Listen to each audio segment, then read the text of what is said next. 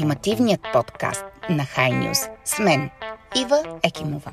Първия сезон на ултимативният подкаст на High News избрахме да ви срещнем с мъжете, от чието умове и труд излиза шоу-бизнеса в България. Следващият ни гост логично е журналистът и продуцент Георги Тошев. Това не е разговор за звездите, които е създал и с които се е срещнал през дългия си творчески път, макар че той е един от малкото професионалисти, които са имали щастието да бъдат допуснати лично до най-големите световни български знаменитости. Говори самият той за себе си, за смирението, за безсънните си нощи, за партньорствата и работата си, за дъщеря си, за абсолютната свобода в живота си. Споделя ни личните си разсъждения за актуалната ни човешка и световна ситуация в 30-минутен отрязък от един летен следобед. В горещия петъчен следобед в центъра на града си говорим с журналиста и продуцент Георги Тошев. Сега, когато сме принудени да пътуваме на кратки разстояния, не ти ли липсват пътешествията? Много е странно, но тази пандемия отключи друга моя страна на уседналост. Не съм си представил, че е, повече от 10 дена не съм си стегнал багажа и не съм заминал някъде. В последните години пътуванията ставаха все по-кратки по много причини. Три дена до Нью Йорк, то само пътята убиваше. Но така или иначе пандемията се появи в нашия живот и единственото разумно решение беше да се адаптираме към нея, да продължа аз да живея и да съществувам в нея, с нея, спазвайки, разбира се, всички мерки, да не се разболее и да не разболее близките си. Хареса ми и това ми изненада. А, открих а, друг чар, други мотиви да се събуждам, други проекти, които мога да направя тук и сега. А, отворих една възможност за себе си, малко закъсняла, да получа още малко. Просто никога не съм имал времето, а съм го искал. И съм благодарен на този шанс Софийския университет да направя докторат. Университета, който съм завършил преди много години. А, то не е свързано с егото и с това да имам титла пред доктор, доцент или професор Тошев, а то е свързано с необходимостта да имам едно по-академично знание за нещата, а, които правя от години, опита професионален, който имам и смятам, че една малка частица от този опит може да бъде полезна за едни други поколения, които идват след нас – с част от тези поколения работя, с други се срещам под формата на спецкурсове в различни висши учебни заведения. Има много време да мисля и да, така, да довърша един стар роман, един дълъг сценарий за един сериал а, и да не бърза. Аз съм малко припрян. Бях много припрян човек преди. Това ли ти даде изолацията и източната философия, към която прочетох, че си пристрастен, може би, пътуваш, посещаваш ашрами. Какво те насочи, какво, какво те накара да тръгнеш по пътя на себе познанието и спокойствието на източната философия? Формалният повод беше една катастрофа преди много години, в която, за съжаление, си отидоха много близки приятели – а, тогава аз бях така доста килограми, много объркан какво да правя. И срещата с а, човек, който ме изпрати в Ашрам, първия Ашрам, който посетих в Индия, много ми помогна. Първо, това посещение в Ашрам ми помогна да върна килограмите, да се върна към себе си, да се успокоя, защото когато това ти се случи на 20 и няколко години, има много фактори, които влияят как те възприемат другите, как изглеждаш, дали си харесван, дали си желан и така нататък. Но това е формалната, външната част на проблема. Аз много добре се чувствам, когато попадна в ситуация на покой. И всъщност... Ам... Нямам такива впечатления от теб. Много малко хора. А, да, може би дъщеря ми ги има, защото съм, когато съм при нея във Франция и тя ме види отпуснат на дивана и каза баща ми, никой няма да повярва, че ти тук вече няколко часа лежиш, гледаш в една точка и не желаеш нищо да, правим, да правиш. А, човек има различни състояния, но изтокът, Индия, йогата, всичко това го възприемам като една много важна част от мен, която има необходимост да си почива, да се намести, да се концентрира, за да може в всички други по-динамични моменти, бих казал истерични, в които живеем и ти имаш такава професия, а, да можем да се овладеем и да дадем най-доброто. Защото рефлексът да оцелееш в дадена ситуация буквално е, е вкоренен във всеки един от нас. Но е страшно важно днес да бъдем по-рефлективни, да бъдем по-адаптивни, да бъдем по-бързи. Защото предизвикателствата, пред които сме изправени, дори аз в моята професия, на времето в BBC работех 3 минутен репортаж, 3 дена с 6 човека екип. В момента правя едночасов филм с 3 човека екип. Тоест, нещата се променят и нашата адаптивност, това да бъдеш на ниво, да бъдеш наистина част от, а, от темпото, с което се движи света или поне се движат хората в твоята сфера, изисква да имаш едни други моменти на отпускане, на вглеждане, на тишина. Какво научи за себе си? Има ли такова, което не знаеше в тази тишина, в която се отдръпваш? Ми не знаех, например, че мога да бъда по-търпелив. А, а търпението е много важно нещо. И другото, което открих е да бъдеш смирен. Последните години имах няколко много трудни ситуации. Наистина жестоки изпитания, и професионални, и лични. И, и видях, че единственото, което ти остава в такъв момент, дори когато се сблъскваш с чудовищна несправедливост, а, чувстваш се страшно малък, но знаеш истината. Обаче това не ти е достатъчно, защото я знаеш само ти. И вместо да си истеричен, да искаш всички да разберат колко си прав, остава смирението. То ти помага да се вслушаш в себе си, да си повярваш и винаги си повтарям една мисъл, която Светана Манева ми е казала, а тя е изпитала на гърба си, животът подрежда. Ако ти знаеш кой си, ако ти няма от какво да се срамуваш и да се притесняваш в живота си, просто застани, успокой се, центрирай се и всички бури могат да се случват около теб. Не допускай да влезат вътре в теб. И това е много важно за всичко. За този свят, в който живеем, непредсказуем, ужасяващ на моменти, но и прекрасен. Ситуацията в България, несигурност, гняв, шум, мърсотия, а и в същото време красотата, срещите с хора, приятелите ти, Нали, ние принадлежим на това място. Но за всичко това да можеш да го наместиш в себе си, а не да изпадаш в едната и в другата крайност, трябва да има този център, това смирение. Може ли да се каже, че сега живота на номада Жоро Тошев е подреден? А сега живота ми е една идея по-подреден, защото но аз пак се преместих. Реших, че не ми е достатъчно това, че съм уседнал и се чувствах няколко месеца заключен. Добре, но трябваше да се преместя на друго място да живея, защото трябваше нещо да изпитам. Нали, три месеца наистина в уседналост е малко в повече. Тоест как... не се спираш дори във вътрешните граници. Във вътрешните граници а, и, и така. Но о, истината е, че да, по-подредено е. Има повече книги около мен, които съм отлагал да прочета. По-малко гледам телевизия, въпреки че това не е хубаво да го кажа, защото е важно да съм в час. Аз много държа да бъда в час. Но като че ли опипвам други възможности за себе си. Какви? Ми, други проекти. И имам няколко. Ми, много ми е интересно. Сега в... Ето и ти се занимаваш с такъв проект.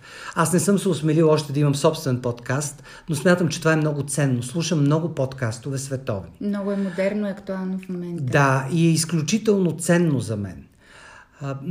Намирам си много нови канали да се информирам, защото в света на постистината, в който живеем, смятам, че задължително за всеки един от нас е да знае и да се доверява на определени източници на информация.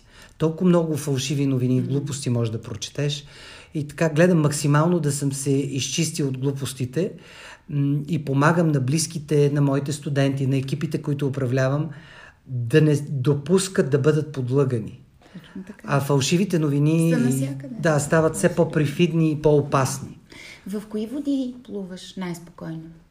Клише е да кажа, че са в свои води, но не, аз обичам да плувам и в чужди води, защото винаги научавам някой нов стил на плуване.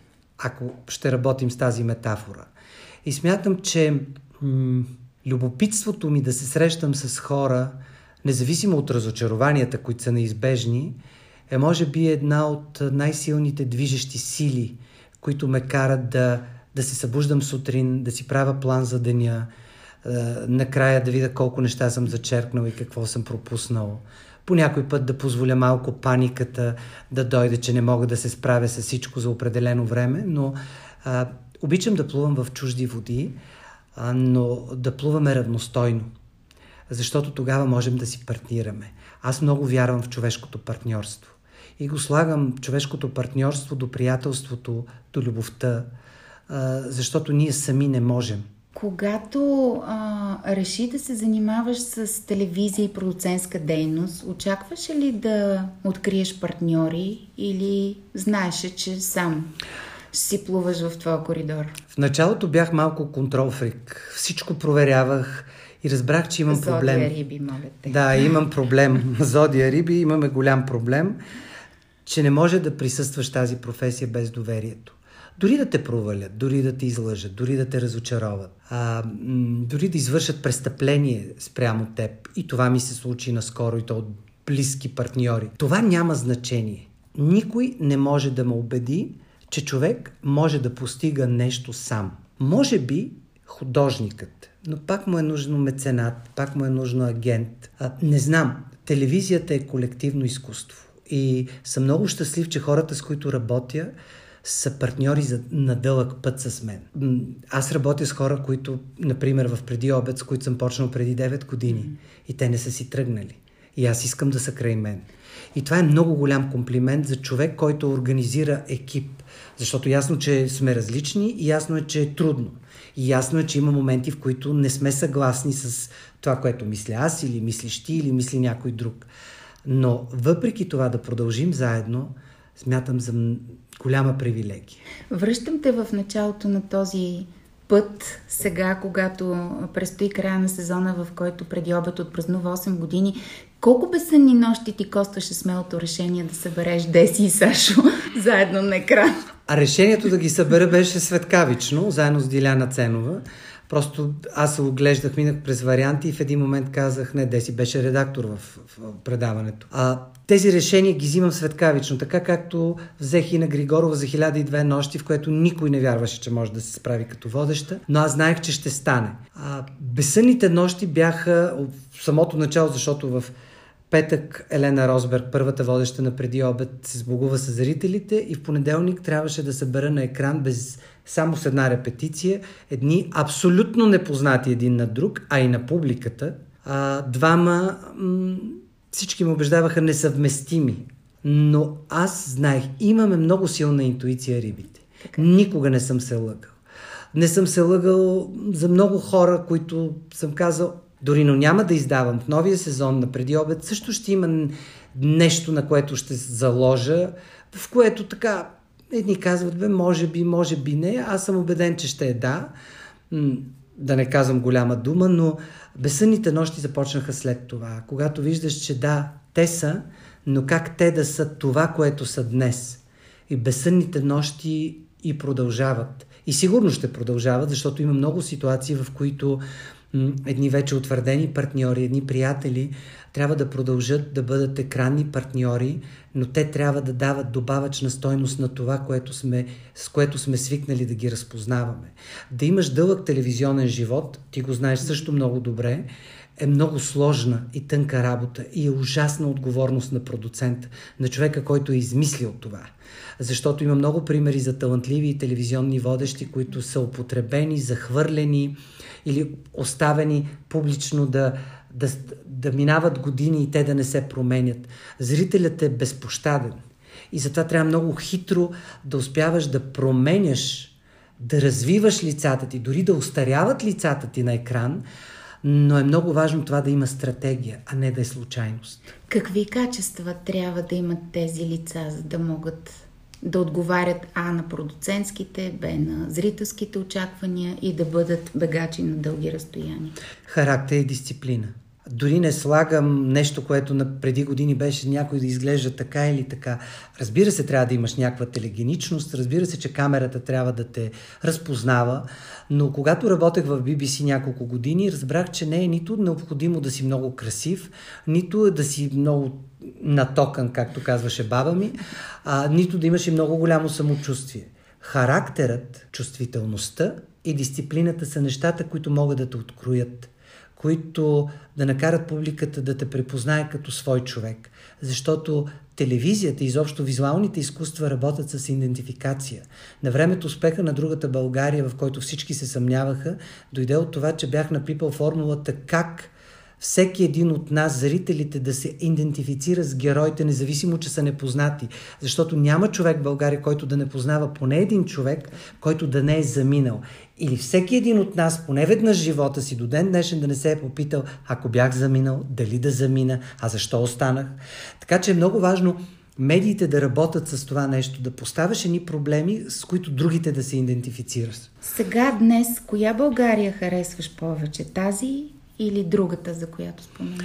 Сложен въпрос, Ива, защото точно днес, когато отново има една такава гражданска активност, едни граждански вълнения, а, които се поставят в различни политически плоскости, а, една определено политическа спекула съществува във всичко това, което се случва около нас, но аз винаги ще се възхищавам и ще участвам в а, неща, които са свързани с човешкия дух и с волята за свобода.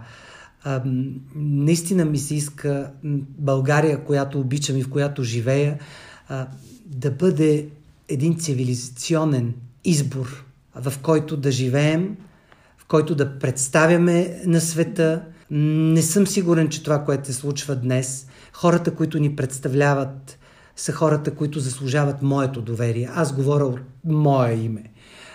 Не вярвам на политически системи, не вярвам вече дори в политически партии. Вярвам и познавам хора навсякъде, които има хора с качества и хора без качества. Има грамотни и неграмотни.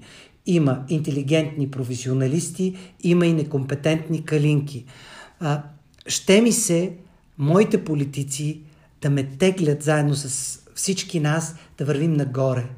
А в момента имам чувството, че съм в едно блато, в което а малко да се поева отгоре и пак това блато ме затиска, тинята, дъното ме влече. И, и затова се радвам, че отново има един дух на, на отприщване. Не знам само как ще се справим с вярата, защото много надежди бяха попарени за тези 30 години. Този дух на отприщване не е ли малко като духа от бутилката? Излиза за малко и като затвориш бутилката се връща и много дълго време не го виждаме. Ми, за съжаление, е нещо такова и много вярвам, че сега няма да бъде нещо такова. Много ми се ще този дух, този път да бъде канализиран правилно. Да не се подадем на провокациите, на ефтиното, на популистското, на това, че идват избори. Изборите са нашите избори, те са много лични. И те винаги са свързани с свободата. Правим впечатление, че ти си свободен човек, пътуваш, имаш свободата да правиш това, което искаш, но а, има ли опасност тази свобода да бъде задушена? Не твоята, за хората, за България, за тези, които а, махнаха капачката на тази бутилка и духа излезе. И какво още трябва да се направи, за да се промени нещо и към по-добро? За съжаление, много смислени личности категорично отказват да бъдат част от политическите процеси в България. Ти би ли станал част от политически Ми, пробвали са ме, пробвали са ме. М- а, отказах и последния път отказах, защото а, при мен е много по-простичко. За мен е много важно да имам доверие на човека, който ме кани. И това доверие да бъде на 100%. А, аз съм бил съветник на министър на културата, госпожа Москова, и съм много щастлив не я познавах, никога не сме били близки, имахме много такъв случайен контакт през едно интервю. Бях очуден, когато получих поканата. Но някак си госпожа Москова, нейната почтенност, културата, която носеше, и човешка, и професионална, и нейната експертиза професионална, ме накараха да кажа да – да работя за много по-малко пари, от отколкото получавах, да, да има много по-сложни предизвикателства професионални, като присъединителните програми Култура и аудиовизия, които България трябваше да затвори в Брюксел по времето, когато имаше пиратски дискове на площад Славейков. Беше, беше абсолютно хвърляне в една ледена вода и опит да достигнеш до брега, но го достигнахме. Но аз имах безрезервната и вяра – както аз и вярвах безрезервно. И никога не бях излъган. И до ден днешен, когато ме питат кое е една от най-важните ти срещи, казвам срещата ми с министър Москова. Нито съм бил политическо лице, няма значение дори на кого симпатизираш. Канен съм от три политически сили да бъда депутат. Смятах, че ми трябва дистанция, защото те бяха много различни и се усещах, усещах спекулата. Аз им трябвах като средно популярно лице, да кажем средно интелигентно, нормално образовано, което знае някакви езици, там нещо да свърши. Но начина по който бях канен беше попълване на бройка цвят. А не мога да бъда част от една компания, в която виждам и най-малкото съмнение провиждам на спекула, на популизъм. Може би на почтенност също. Да, много е сложно. Това е много сложно. Това е малко като с брак. А, нали, пак може да си излъжиш, но е много важно, че не можеш да участваш, не можеш да легитимираш а, партия или а, човек, за, за който трябва да работиш, ако не му вярваш на 100. Явно не съм вярвал на 100 в отправените до момента покани, но доскоро мислех, че никога по никакъв повод. Сега все повече се убеждавам, че колкото и да е трудно, колкото и да могат да те омаскарят, колкото и да могат да, да те съсипят, нали, защото това са част от модерните методи, на свидетели сме на какви ли не неща, а, човек трябва да поема отговорност. Въпросът е дали отговорността, която поемаш, е по плещите ти. Можеш ли да я носиш? Можеш ли да я носиш? И затова смятам, че е много важно от политици до обикновени хора да познаваме лимитите си. На нашето можене и на нашето неможене. Имаш ли лимити? Да, да, аз мисля, че Какви всеки човек има лимит. Ами, има неща. Аз не мога да бъда, примерно, физик. Не мога да бъда добър математик. Никога не съм бил. И никога не бих спекулирал с това да бъда проформа да отговарям за нещо, в което изисква моята компетентност, която аз се нямам. Ние сме свидетели, че това е Просто ако погледнем особено по министерства и по върха, то това е масов спорт. Некомпетентни хора да отговарят за неща, от които не разбират. Но м- това е нещо, което не мога да си позволя. Връщаме се в полето на твоите компетенции и там, където безспорно си добър. 24 часа, дневник, лик, списание едно. Липсват ли ти романтичните години на печатните медии? Да, много. Аз съм много щастлив, че започнах от печатните е, медии. Какво ти даде този Даде ми лаконичност. Аз съм голям бърборко. И когато... И съм много благодарен на Милен Марчев, на Валери Найдонов, Венелина Гочева, Деси Пълнска, Димитрана, моите редактори и ментори в 24 часа, Радостина Константинова от 168 часа, започнах като разследва журналист. А, и много бързо разбрах, че... Не е за теб май това. Не, то много ми харесва, защото, както каза един американски журналист, ти си последният човек, който ще мислим, че е разследва журналист, но каза, ти имаш много емоционална памет, което е безценно за детайл. И аз имам няколко много сериозни а, разследвания, които съм направил. А, Радостина беше човека, който много ми повярва тогава и а, така много искаше да продължа, но не съжалявам за завоя и се чувствам много добре. Дори не бих казал, че съм културен журналист или некултурен. Аз разбрах, че моята сила са историите. И да разказваш истории е безценно. И годините по-късно, когато започнах да пиша и книги, аз знам, че нямам, аз не съм писател, аз не съм Георги Господинов или Захари Карабашлиев, но аз знам, че имам един набор от средства, с които мога а, да разказвам истории, знам как да намирам информация, защото аз много обичам документалните книги, биографичните книги, въпреки че скоро ще спра, ще напиша още две и ще се заема с други книги. Какви? Ами, например, подготвям един роман, който се надявам да бъде интересен за читателите. Издай малко за какво ще се разказва. За българите по света. Това са едни много интересни връзки, на които съм бил свидетел които съм откривал без да искам в работата ми по другата България. Описал съм ги много подробно. Разбира се, това няма да бъде документална книга, художествена. По нея на времето имах предложение да направя един сериал. Разбира се, той стана невъзможен поради годините, в които влезнахме на рецесия. Но така или иначе, това са неща, които бих направил. Както искам да направя доко-драма. Това е един много популярен жанр телевизионен за сериал в BTV се прави, в които се използват документални кадри, плюс актьорска игра. Мисля, и художество. че големите платформи сега започнаха да продуцират. Това, и точно да, така. Това е много такива. добър начин и аз държа правата върху животите, така да кажа, на няколко забележителни българи.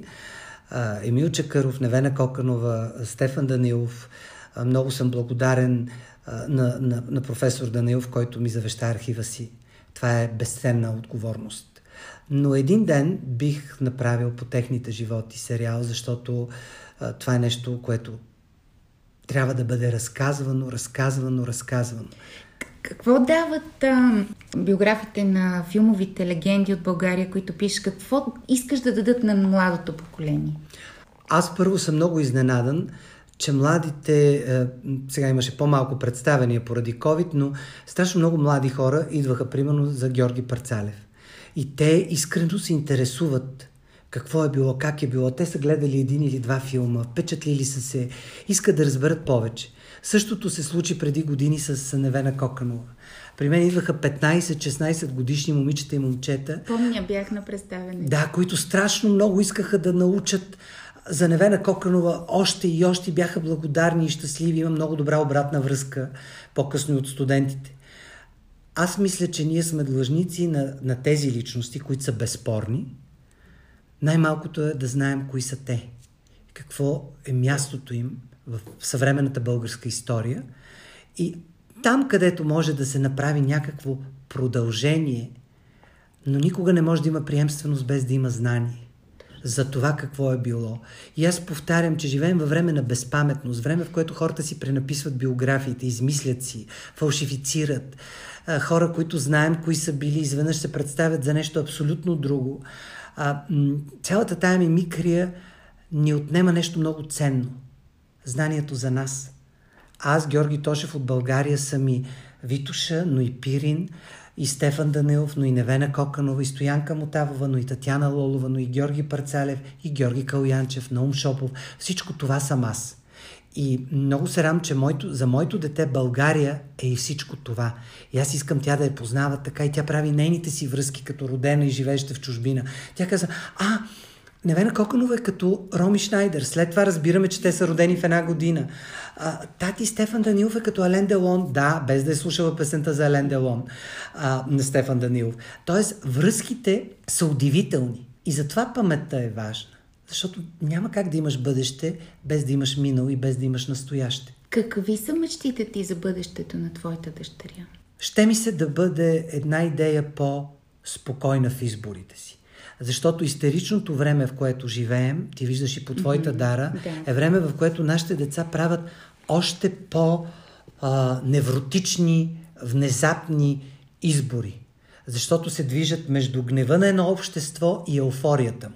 Това, което наблюдавахме в Париж по време на жълтите жилетки, беше точно това. Моята дъщеря се движеше от еуфорията, на уж нещо ще се промени, до отвращението, че тези хора са спекуланти които търсят други дивиденти и които чупат магазини. Нали, там някъде не можеш да се срещнеш. На какво я учиш? Какво искаш тя да вземе от твоя опит и от това, което ти си преживял? Не знам дали, иска да, взе, да, не знам дали искам дъщеря ми да вземе нещо от моят опит. По-скоро ми се ще да не се срамува от това, което аз ще й оставя като някакво наследство нематериално. А, това да знае, че съм водил един приличен и достоен живот и че съм се мъчил според обстоятелствата да давам най-доброто от себе си. Аз вярвам, че личният пример е единственото нещо, което учи децата ни. А, нито парите, които ще им дадеш, нито някакви такива префарцунени условия, а, а личният пример, когато детето ти вижда в колко ти ставаш, как а, работиш, с какви хора се срещаш, всичко е въпрос на среда. И на мен ми се ще да изавещая една среда, в която тя да се чувства спокойна, по-сигурна, може би. А, или ако отхвърли тази среда, поне завръщанията и в нея да бъдат като в музей, в който открива неща, които са ценни. Както днес аз, ровейки се в архивите, откривам ценни снимки или ценни думи или ценни свидетелства за живота на личности, които като дете са ме впечатлили с нещо. Какви са прогнозите ти за техния живот на младите, за бъдещето на всички нас и за бизнеса изобщо в тази нестандартна ситуация, в която всички живеем. Каквото и да кажа, ще бъде пожелателно. Единственото, което си пожелавам на себе си, а и на всеки един, и на дъщеря ми в това число е да бъдем смели. Единствено смелостта е качеството, което може да ни изведе от а, ситуацията, в която сме. Бих добавил и разумни. Смелост и разум ли са двете качества, които ни трябват, за да превърнем кризата в възможност? Ако трябва да вземем източното философско учение за криза и възможност. Да, преди COVID бих ти казал разум и чувство. Като е филма, който толкова обичам. Но сега е смелост и разум. Защото човек трябва да е смел. Това ми каза и Роби Уилямс, когато го снимах. И тогава не го разбрах, но по-късно изгледах отново филмчето, което направих и, и виждам колко е прав. А, смелостта е нещото, което те вади. С добавена стойност разум, а, не се хвърляш просто в нещо, а успяваш да излезеш, да се намериш отново и да продължиш. Защото докато сме живи, ние просто трябва да се чувстваме необходими на себе си, дай Боже и на другите. Какво ти е необходимо, за да направиш следващата голяма биография и на коя знаменитост искаш да бъде тя? Със сигурност един ден ще издам книгата за Цветана. Много трудна ми се оказа тази книга, но Цветана Малева е много скъп за мен човек. А, това е повече от едно изследване. Това е едно много хубаво партньорство, което аз имам толкова години, тъй като дъщеря и, и от... И приятелство също. И приятелство, и тя е много ценен за мен човек и това е много трудно. Има още една-две биографии, които ще направя. Сега искам да си почина, защото тази година две, допълненото издание за 90 годишната на Наум Шопов, предстои в края на този месец да отбележим годишната на този забележителен български актьор, изданието за Георги Парцалев. Сигурно ще си почина, защото есента идва, аз ще се завърна с непознатите, както и с един реверанс към зрителите на BTV, с една нова поредица, мини поредица, която е препратка към другата България, но спирам до тук, за да има за какво да си говорим и на есен. Какво непознато остана за теб в телевизионните територии и въобще в територията на журналистиката? В журналистиката много непознати места и пътешествия остават все така непознати. В медийната среда в България не бих казал, че има нещо, което ми е непознато. Канеха ме да ставам програмен директор на една голяма телевизия. И така, аз казах, че ще си помисля. След това трябваше да откажа и отказах, че и това, което казах на финалния разговор е, че точно в тази си роля нямам никакви предизвикателства, защото днес нещата от нас са сведени в програмирането до квадратчета. А никога, казах ти в началото mm-hmm. на нашия разговор, математиката не ми е била силната страна. Аз съм визионер. Аз искам да си представя цялостната картина и защото вярвам, че днес телевизията е, освен да ни забавлява и да ни информира, е много важно и да ни образова защото все по-малко българи са образовани. Това не е свързано с завършване на висше училище и университет. Образованието е лична дейност. Аз искам да живея в една държава с образовани хора, защото тогава ние ще можем да вървим заедно напред. Иначе, онова чувство за тинята винаги ще се появява в ежедневието ни. Аз искам върха на планината. Тинята, за съжаление, за необразованите си остава територия, която те обитават през целия си живот. Според мен. И това е много тъжно, защото аз вярвам, че всеки един от нас, без значение от възраст, пол, социална принадлежност, етническа, има правото веднъж живота си да бъде на върха. Да. На собствения си връх. Защото когато живееш в общество от хора, които не се чувстват аутсайдери, всичко ще върви. По друг начин ще се, се, от, се отнасяме един към друг. Ще се отнасяме към града, към средата, към професионалните ни задължения. И това за мен е ужасно ценно. Има общества, които са го постигнали. Така е. Кой е върха, към който ти лично се стремиш? Професионален аз съм много щастлив човек, защото в последните години съм си заработил правото да работя това, което обичам. А, нямам никакъв компромис, но никога върху мен не е било издевателствено да работя нещо, за да изкарвам пари. Аз винаги мога да си тръгна.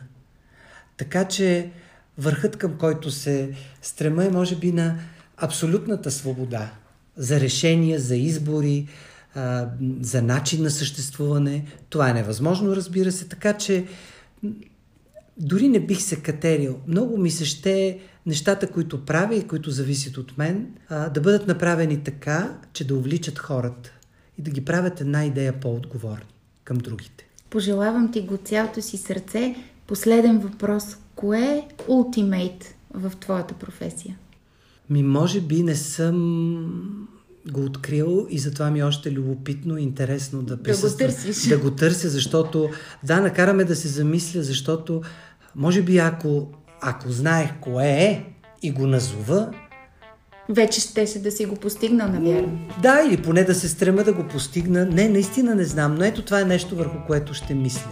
Защото ще ми даде повод за, за още едно предизвикателство към мен самия в професията ми. Нека бъде. Благодаря ти за този разговор. Благодаря ви.